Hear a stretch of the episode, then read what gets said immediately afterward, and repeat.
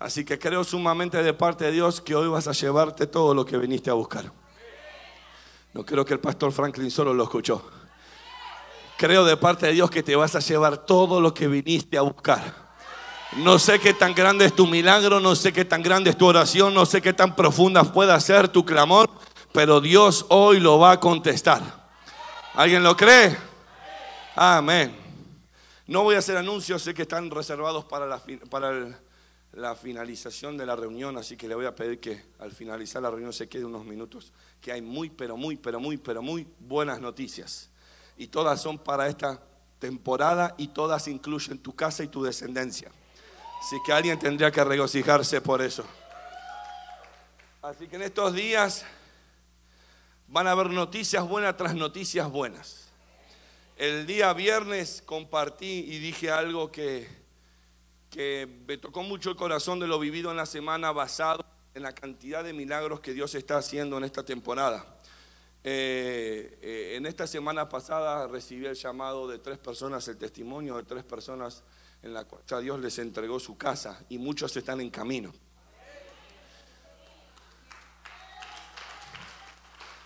Yo no sé si tú necesitas casa o quieres más casas o deseas tener más casas, pero muchas están en camino. Dile, la próxima es la mía. Mira que tienes al lado, dile, la próxima es la mía. Dile, Dios me regaló una, pero voy por la segunda. Y si es la segunda, voy por la quinta. Y si es la quinta, voy por más. Alguien tiene que creer eso. No hay límite. Mira que tienes al lado, dile, no existen los límites en el reino. Y sin deuda, que es lo más lindo. El Espíritu Santo de Dios, cuando antes de pasar aquí, compartir recién, hace segundos atrás, eh, cómo, me llenó de alegría ver las hermanas con, no solamente danzando, alabando al Señor, sino que eh, hacerlo con un espíritu tan correcto, tan entregado a Dios. Eh, me recordó mucho eso que, compartí recién de David junto a Saúl. Y, es la importancia de la adoración en estos tiempos. Eso hablan, yo vuelvo a decir lo mismo, no me cansaré de decirlo. Por lo menos hasta que todo esto acabe, me van a escuchar decirlo. Es, la cuarentena no ha venido a detenerte, sino que ha venido a revelar lo que tú cargas. Mira que tienes la cuarentena, Dios la permitió para que se revele lo que hay en tu casa y lo que tú cargas. Dígaselo a que tiene al lado, no me lo digo a mí, que ya me lo dice el Señor todos los días. Mira que tienes al lado, dile, la cuarentena ha venido a revelar lo que hay en tu casa y a revelar lo que tú cargas.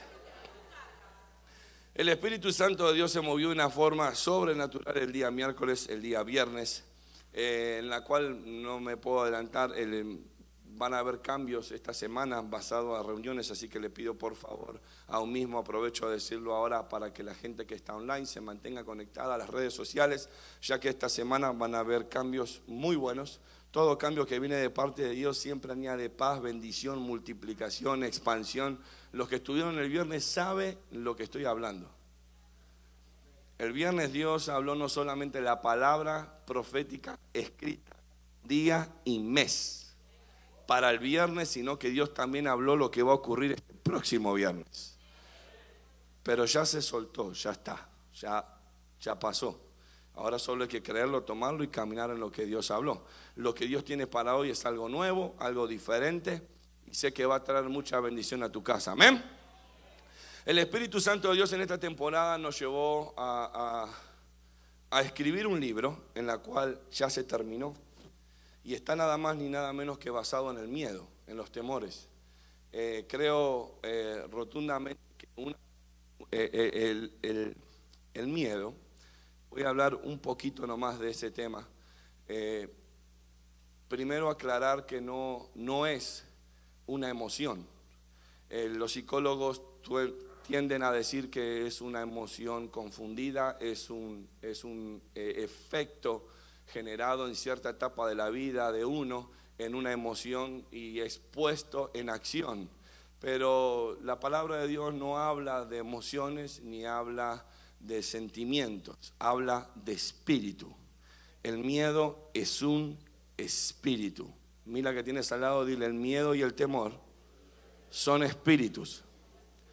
Y el Espíritu Santo de Dios nos ha guiado a escribir este libro, en el cual ya está terminado. Yo creo que si, eh, bueno, lo que tarde la imprenta, calculo que dos o tres semanas, va a estar eh, aquí atrás en librería. Se está preparando todo ese equipo de librería para poder eh, que usted pueda tenerlo y llevarlo, informarse un poquito más. Y se hablan tópicos muy profundos que no, no, no siempre Dios permite que se hablen en altares. Eh, eh, usted tiene que entender que no, no es menospreciar su nivel de fe o su nivel de búsqueda o su nivel de hambre. No, usted tiene que entender que en la casa de Dios hay todo tipo de gente. Hay todo tipo de pensamientos, hay todo tipo de emociones, hay todo tipo de relaciones con Dios. Entonces eh, Dios tiene que tratar de hablar siempre un lenguaje donde todos puedan ser edificados. No puede irse solamente el que come bien profundo todos los días y el que está en el aperitivo queda afuera y no entiende nada, es como que hablar otro idioma. No, el lenguaje, yo creo que el Evangelio de Dios es simple, él habló en parábolas, habló con señas, habló con prodigios, habló con, con bases, con reglas básicas que hoy ha dejado, que ha dejado todo este tiempo de vida para que nosotros podamos tomar de ella y no complicar el Evangelio. Pero se hablan temas muy profundos eh, en la cual estaría muy bueno que usted pueda informarse y de una vez por todas eh, el miedo y el temor puedan salir no solo de su casa, sino que también de su descendencia. Yo digo que no solamente se heredan bendiciones, también se heredan maldiciones. Y si el espíritu es una maldición, tú puedes irte, dejar el banco lleno, pero puedes dejar a un millonario muerto de miedo. y esas son cosas que el temor va a tomar, va a posicionarse, va a ubicarse de tal forma que va a hacer estragos. Es un espíritu carroñero, es un espíritu sucio. Eh, y de eso se habla en este libro, así que yo le pido que esté orando para que esto pueda producirse rápido y rápido pueda estar en sus manos y en su casa. Amén. ¿Cuántos me prometen estar orando por eso? A ver. Aprovecho a recordar la intercesión lunes. Algo lindo está ocurriendo los lunes Así que no se lo pierda, venga temprano, busque el rostro de Dios, viva de los altares personales como Dios ha hablado en la semana y créame que va a ver a Dios obrar de una forma sobrenatural. El Espíritu Santo de Dios me dio una palabra para el día de hoy, en la cual está muy relacionada con lo que está ocurriendo en este tiempo. Eh, he hablado el domingo pasado de los altares, no solamente el del altar de la iglesia, del altar familiar, sino que también del altar personal. En esta semana yo el domingo pasado no pude hablarlo por cómo se dieron las circunstancias y cómo Dios nos visitó, nos sorprendió en ese momento. Se me pasó por alto, lástima que no tengo el tiempo ni la disponibilidad del video para poder hacerlo. En estos días en mi casa, eh, bueno, ya una semana y media atrás, eh, buscando eh, eh, a Dios, eh, hablando, viendo de la importancia de los altares de lo que habíamos compartido el domingo pasado.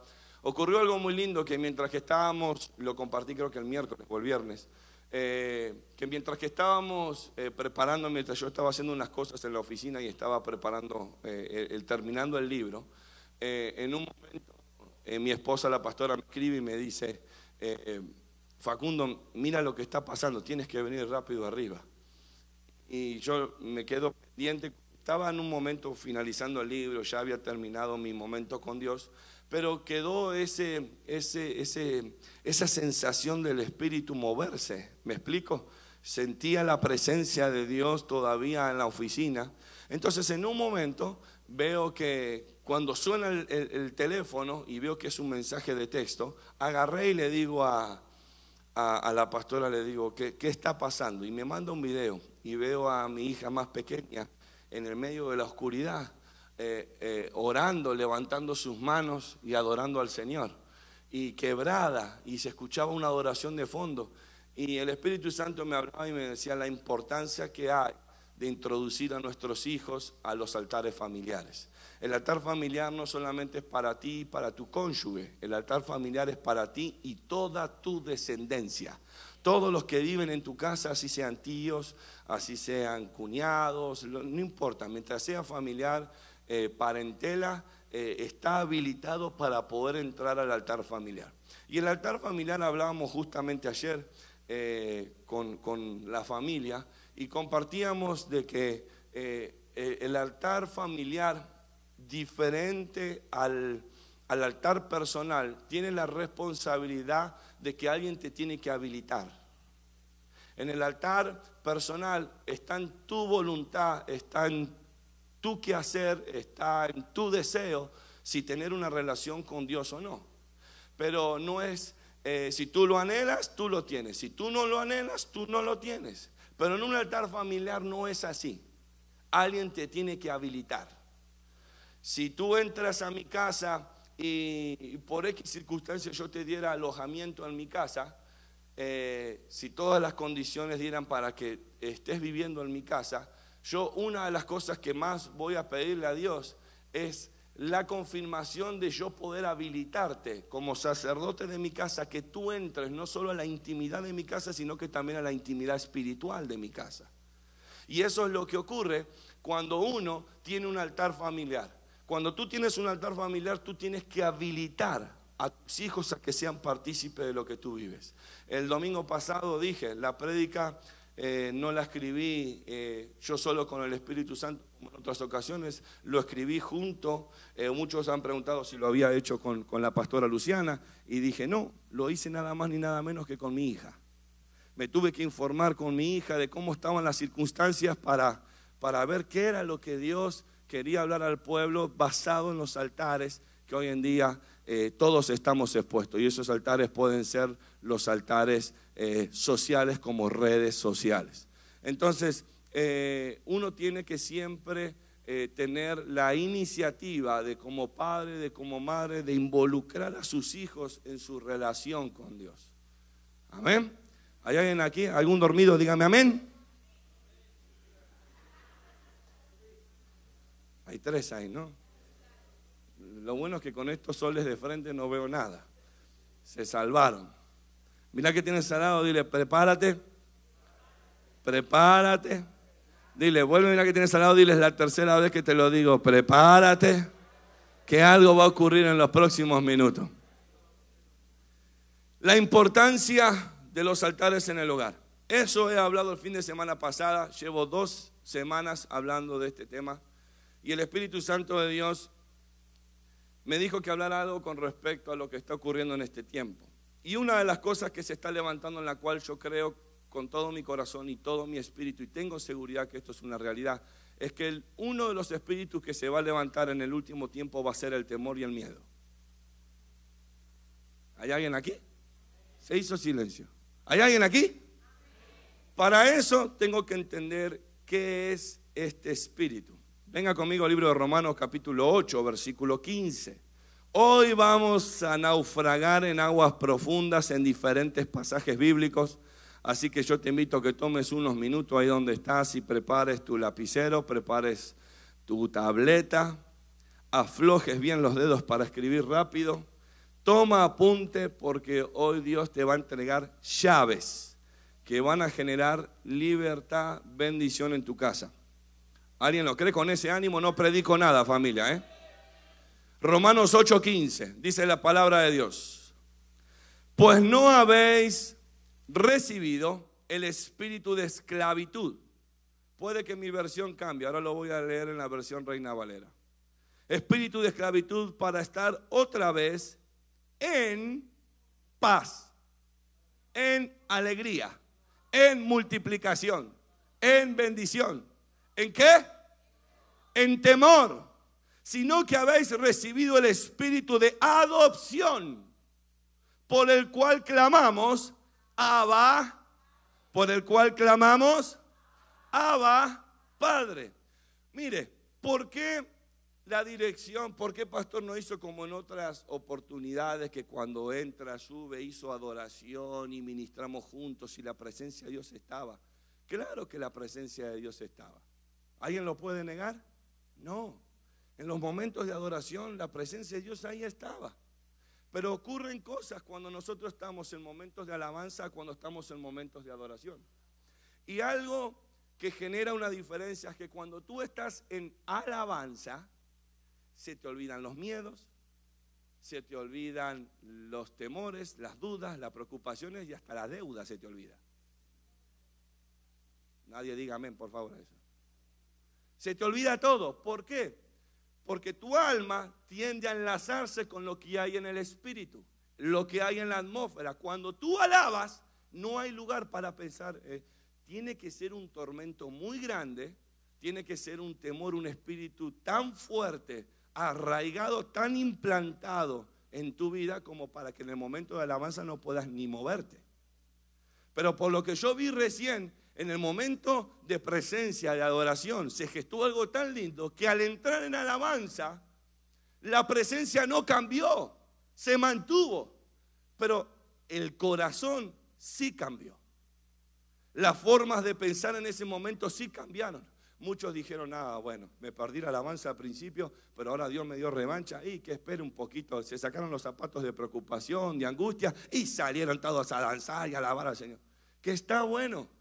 Eso es por lo cual Saúl llamaba a David. Porque cada vez que llegaba la alabanza, cambiaba la atmósfera. Entonces yo tengo que entender que en los momentos de alabanza algo ocurre en los momentos de alabanza puedo encontrar libertad. Pero triste es que uno tenga que correr delante de la presencia de Dios, alabando al Señor para tratar de calmar esos espíritus como ocurrió con Saúl. O tratar de esperar a que alguien con unción, con presencia llegue a tratar de calmar esos pensamientos, esas circunstancias o esa dificultad. Yo creo como dice la palabra, que nos dio espíritu de adopción, ese espíritu de herencia, ese espíritu de heredero, por el cual uno puede decir, Abba, Padre. Uno puede decir, tengo identidad en ti. Por eso, lo primero que debemos entender es que el temor no es una emoción errónea o confundida, según la psicología. El temor y el miedo es un espíritu. Y en este último tiempo lo que va a pasar, lo que está pasando, mejor dicho, es que el miedo quiere implantarse y arraigarse no solamente en tu casa, sino en la descendencia de la descendencia de tu descendencia. Pero bendita gracia, bendita misericordia por el día de hoy. Me voy de este lado, me voy de este lado. Bendita gracia y bendita misericordia por el día de hoy. Que hoy en Cristo vas a poder decir, Abba Padre. Vas a poder levantar tus manos con alegría, con regocijo. Y todo miedo, todo temor de no solo de tu vida, sino que de tus finanzas, sino que de tu ministerio, sino que de tu llamado, sino que de tu casa, sino que de tu matrimonio, va a tener que huir. ¿Alguien lo cree? un escalón más adentro. Segunda de Timoteo 1, 6, 7 dice. Léalo conmigo. Segunda de Timoteo 1, 6. 1, 7, perdón. Pues Dios nos ha dado, no nos ha dado espíritu de temor, sino un espíritu de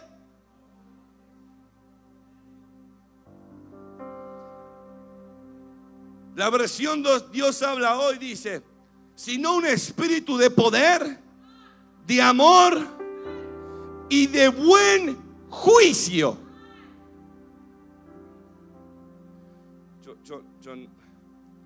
Otras versiones dicen, porque no nos ha dado Dios espíritu de cobardía, sino de poder, de amor y de dominio propio quiere hacer que aquella persona que escapa de los problemas es una persona mm, guiada por temores o por miedos. Mira que tienes al lado, dile, no están hablando de ti. No, no, pero míralo con cara seria porque se lo está creyendo. Tú tienes que ver lo que yo veo de aquí. Entonces mira que tienes al lado de dile, no están hablando de ti. Qué bueno, qué bueno. Escuche. Es un espíritu destructivo. Diga conmigo espíritu destructivo. Es un ser sin cuerpo que vive y afecta no solo a la gente, sino que generaciones.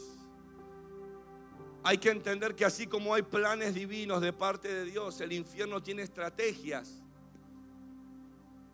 sobrenaturales para tu casa y para mi casa. Pero ¿cómo puede ser sobrenatural? Claro, todo lo que no es natural es sobrenatural. La fe es sobrenatural, pero el miedo también es sobrenatural. ¿Están aquí? Escuche. Y ocurren ciertas cosas, hay ciertos aspectos, hay ciertas líneas, ciertas formas que quiero que hoy Dios pueda enseñarnos y puedas hoy llevarte a casa. La primera es en el libro de Lucas capítulo 21 versículo 26. Ven conmigo rápido, necesito avanzar. Yo no sé si voy a poder terminar todo esto hoy. Si no, lo continuaremos el miércoles. Pero el miedo tiene efectos mentales, físicos y espirituales. Libro de Lucas capítulo 21 versículo 26 dice así. La nueva versión internacional dice, se desmayarán de terror los hombres, temerosos por lo que va a sucederle al mundo, porque los cuerpos celestes serán sacudidos. La primer señal es que lo que hace el miedo y hace el temor es quitarte fuerzas. Necesito avanzar. Número dos, bloquea el fluir sobrenatural en tu vida. El miedo desata lo sobrenatural demoníaco, pero la fe desata lo sobrenatural divino. Mira que tienes al lado y dile, el miedo desata lo sobrenatural demoníaco, pero la fe desata lo sobrenatural divino. En otras palabras, el miedo, el temor es una parálisis a lo sobrenatural sobre tu vida. Yo no sé si meterme aquí en este o... Eh, eh. ¿Cómo podemos ver que hoy hay personas que están siendo, la palabra no es bendecida, porque bueno, sí es bendecida, pero viste cuando ya Dios lo hace tan grande que vos decís, la palabra bendición ya no encaja, es una archi mega hipermacra bendición lo que tú recibiste. O sea, es como decir, pediste una casa y Dios te entregó 20 casas más una herencia más tierra, o sea, fue algo abrumador. ¿Me explico? Bueno, ¿cómo uno puede explicarse que siendo todos hijos del mismo Dios, algunos en el caminar encuentren tropiezos, algunos en el caminar pierdan su horizonte, algunos en el caminar siempre están como a la deriva en ese océano esperando que un barco pase y tire un salvavidas para poder sostenernos y decir gracias Señor, como mandaste este barco, manda otro más adelante. Uno dice, pero esto no tendría que ser así. Yo no tendría que ser el que está esperando los barcos, yo tendría que ser aquel que está manejando el barco. Aquel que da ayuda al necesitado, aquel que trae bendición sobre los demás. Y el punto está en que muchos en esta temporada han dejado que el miedo se posicione de tal forma la palabra de Dios dice que la fe es por Él. La fe es por Él. Tenemos que entender que el infierno clona todo lo que el cielo establece. Y nosotros le hemos prestado mucho más atención, probablemente en algunos casos, ¿no? A las noticias que a lo que Dios ya ha dicho. Nunca me cansaré de decir que antes de enfrentar lo que enfrentamos y lo que el mundo está enfrentando, Dios siempre tuvo que haber traído la respuesta antes. Dios te tuvo que haber visitado, Dios tuvo que haber mandado un profeta, Dios te tuvo que haber dado un pasaje bíblico, Dios tuvo que haberte dado una asignación, Dios tuvo que haberte mostrado por un lado o por el otro, pero antes que lo enfrentara sin entender lo que había de venir, Dios te había dado la solución. Dios te había dado la respuesta. Dios te había dado el milagro, la llave para sostenerte en los momentos que han de venir. Pero ¿qué ocurre?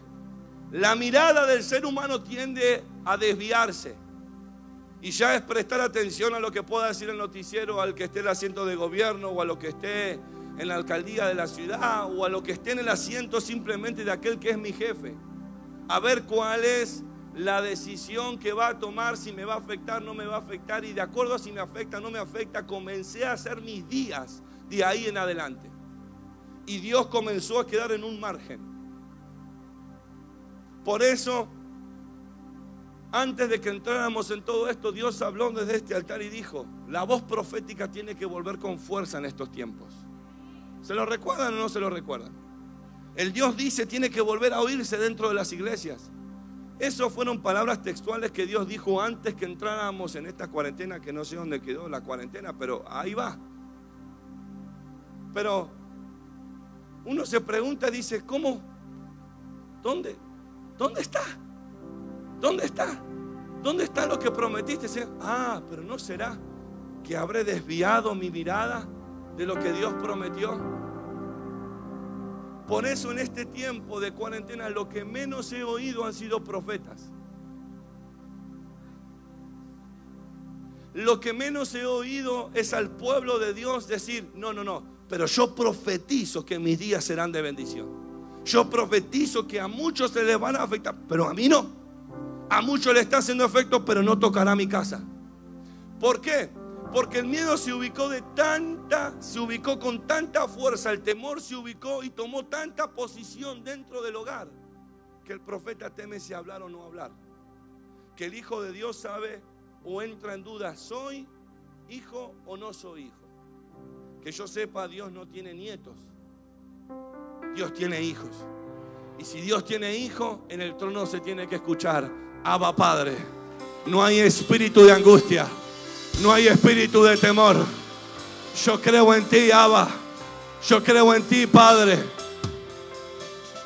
Pero eso es lo que no se ve en este tiempo. Eso es lo que en este tiempo cuesta encontrar. Número 3, voy rápido. Mateo 14, 26. Venga conmigo rápido. El miedo, el temor hace que veamos cosas que no son reales. Mira que tienes al lado, dile, el miedo hace que veas cosas que no son reales. Mateo 14, 26 dice la palabra de Dios, cuando los discípulos lo vieron caminando sobre el agua, quedaron aterrados y gritaron.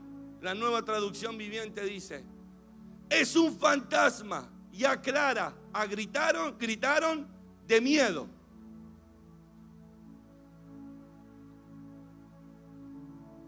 ¿Cómo puede ser que aquellos que caminaban con el maestro, que conocían su forma de peinar, su forma de caminar, su forma de hablar, su porte. Aquellos que decían, Abba Padre, cuando todo estaba bien, cuando la multiplicación de los peces estaba, cuando los enfermos se sanaban, cuando entraban en, casas de gente de poder, de gobierno. Ahí está, ese es mi Abba, ese es mi Padre, este es el Hijo de Dios. ¿Y cómo puede ser que en momentos de tormenta, en momentos de cuarentena, versión Facundo Fayura, De repente se levantan las tormentas y ya el miedo te dice que lo que estás viendo no es. Que aquel que sabes que hace milagro, que detiene el flujo de, de, sangre, que aquel que envía la palabra como lo envió con el centurión y ocurre, que aquel que toca a los paralíticos, que aquel que escupe sobre los ciegos, se te distorsiona la imagen de tanta gloria es que ese es el trabajo del miedo en este tiempo. Que tú pierdas la imagen de aquel que te creó y te dio propósito. Pero cuando tú entiendes que en tu barca, y tu barca simboliza tu casa, que en tu barca puede haber alguien que diga, no voy a negar que tengo miedo, no voy a negar que me siento presionado, pero yo reconozco esta forma de caminar. Yo reconozco esa vestidura. Yo reconozco ese peinado. Yo sé que hay uno que puede caminar sobre las aguas. Ese es el que marca la diferencia dentro de la oscuridad. Y se cumple lo que escrito está. Mis hijos son para brillar en el medio de la oscuridad. Se hace a un costado del montón y dice, hey,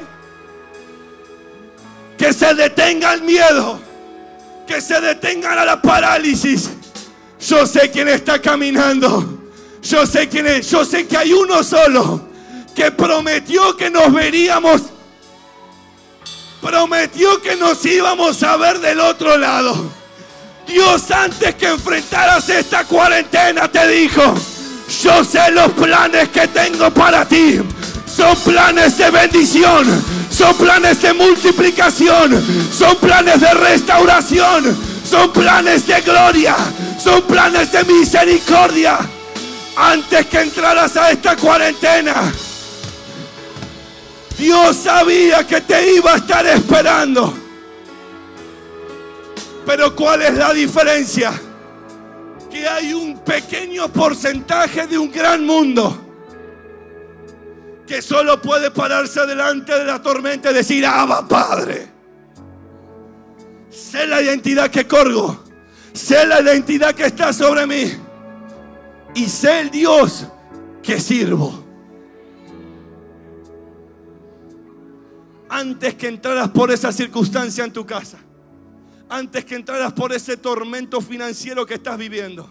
Antes que entraras por esa preocupación que se levantó en tu negocio. Dios dijo, de ti y de tu descendencia se lo prometió Abraham. Le dijo Abraham, tuya y tu descendencia serán benditas. Las generaciones de tus generaciones. Del momento que tú le dijiste al Padre, mi vida te pertenece. Tu sangre cambió. Tu propósito cobró vida. Y todo lo que el cielo te había asignado se te había habilitado.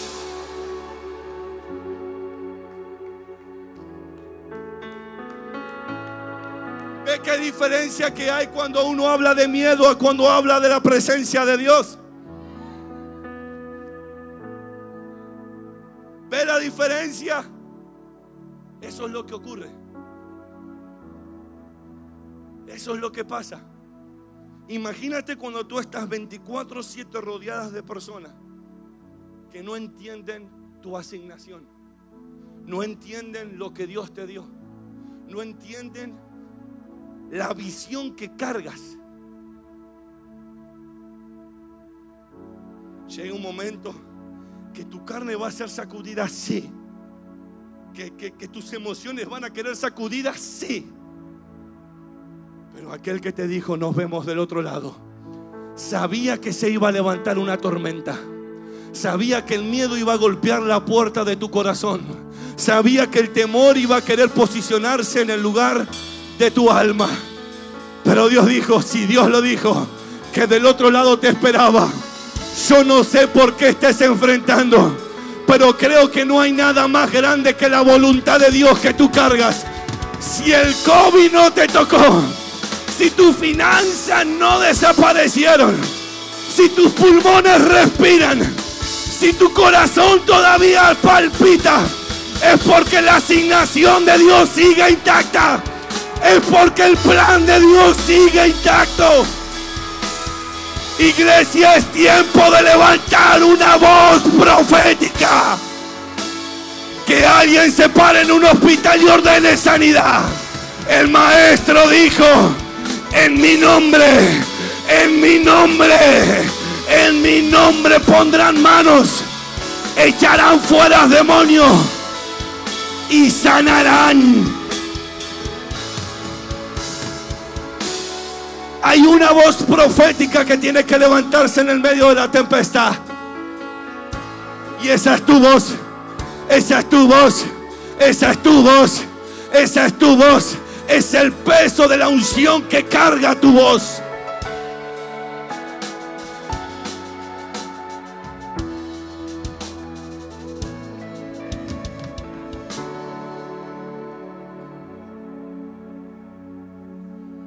Que Dios me decía. El temor es la perversión de la imaginación de Dios. Voy a volver a decirlo. El temor es la perversión de la imaginación de Dios.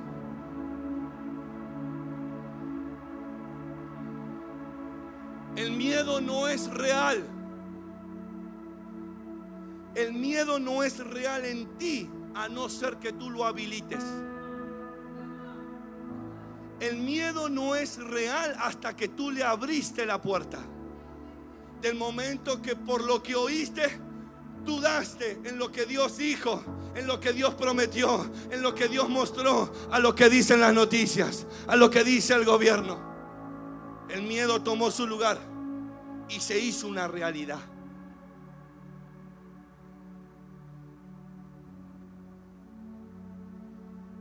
¿No te ha pasado que de repente llegan circunstancias y tú dices, mm, tengo unas líneas de fiebre, este es el COVID. Me cuesta respirar, es el efecto del COVID. Ya, ya te estás viendo enfermo. Están diciendo que no voy a trabajar por un mes, ya perdí el negocio ya perdí la casa, ya perdí el carro, ya perdí todo, estoy en bancarrota. Y no pasaron ni segundos.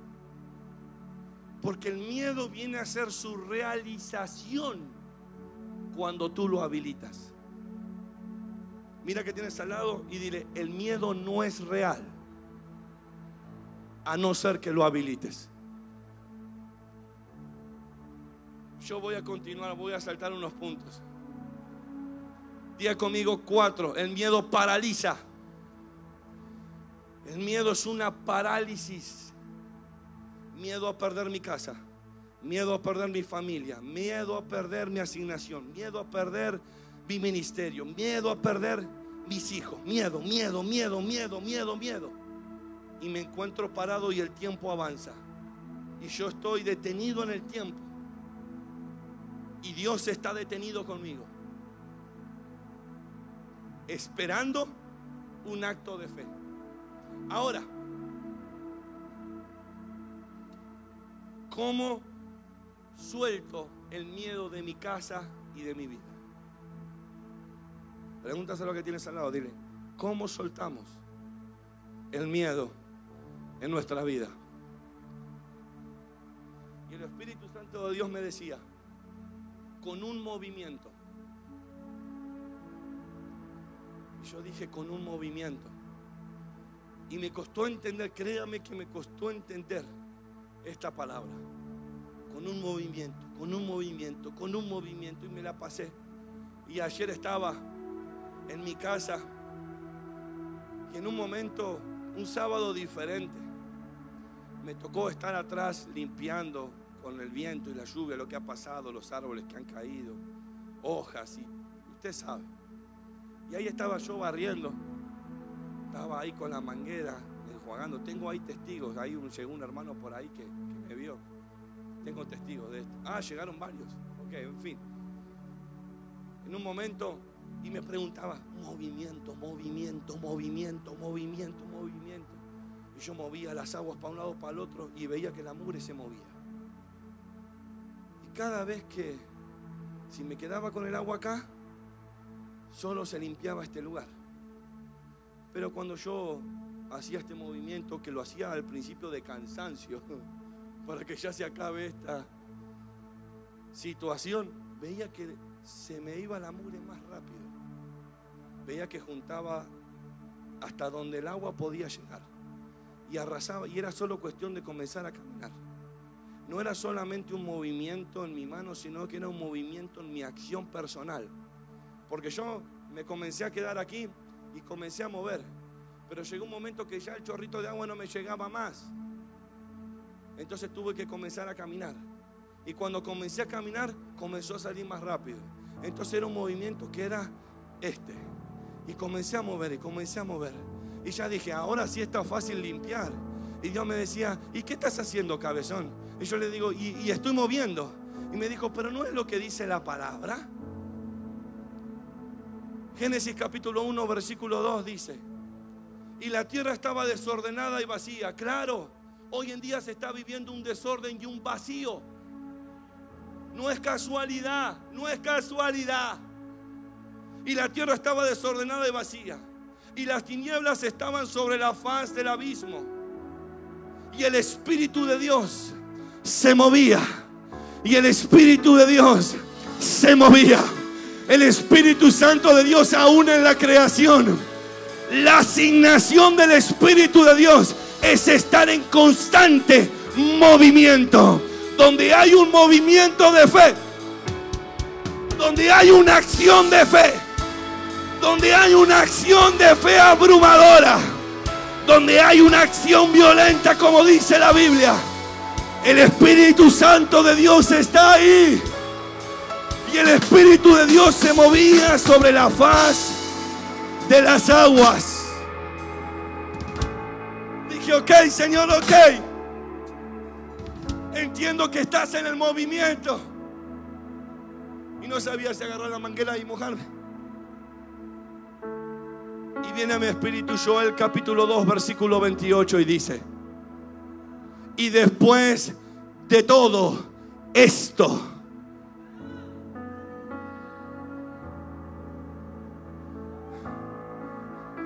La palabra no dice, y después de lo ocurrido, y después de lo que hemos vivido, la palabra de Dios está hablando en tiempo presente. Y después de todo, de todo, de todo, de todo, cuando habla de todo, habla de tu problema emocional. Cuando habla de todo, habla de tu problema financiero. Cuando habla de todo, habla de tu preocupación. Cuando habla de todo, habla de tu descendencia. Y después de todo esto, y después de todo esto, derramaré mi espíritu sobre toda carne.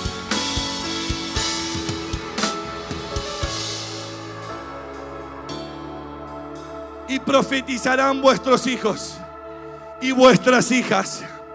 Vuestros ancianos soñarán sueños y vuestros jóvenes verán visiones. Hay una condición para que el Espíritu Santo de Dios se mueva en ti y es que pueda oler carne en ti. Mientras sobre ti haya carne, el Espíritu de Dios dice, tú habilitas, tú eres calificado, en ti me puedo derramar, en ti me puedo mover. Escucha, escucha, escucha. Día conmigo movimiento. Mira la Samaria que tienes al lado hasta que se mueva. Dile, tienes que estar en movimiento.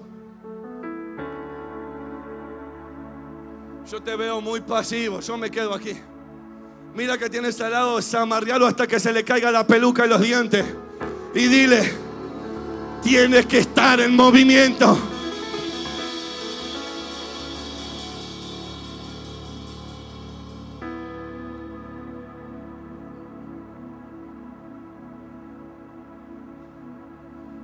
¿Te quedan dudas? Juan capítulo 7, versículo 38 dice así.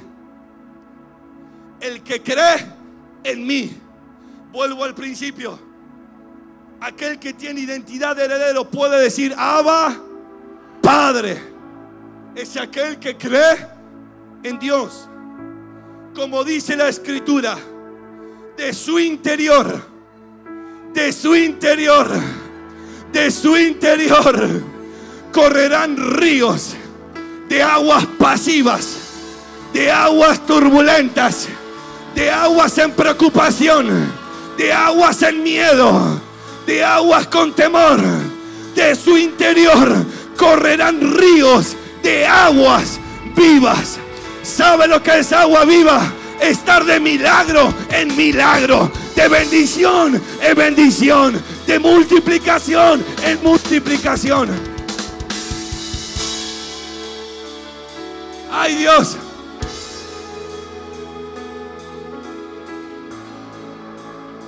Mira que tienes al lado, dile de tu interior.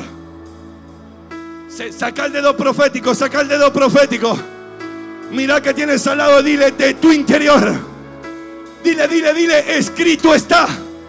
Dile, dile, dile, escrito está de tu interior correrán ríos, ríos, ríos, ríos, ríos de agua viva. Gracias por estar conectado al canal del Centro Familiar de Adoración. Espero que esta predicación te haya sido de mucha bendición. Tienes la opción aquí de poder suscribirte a nuestro canal y estar notificado de cada evento en vivo y cada transmisión que hagamos en vivo.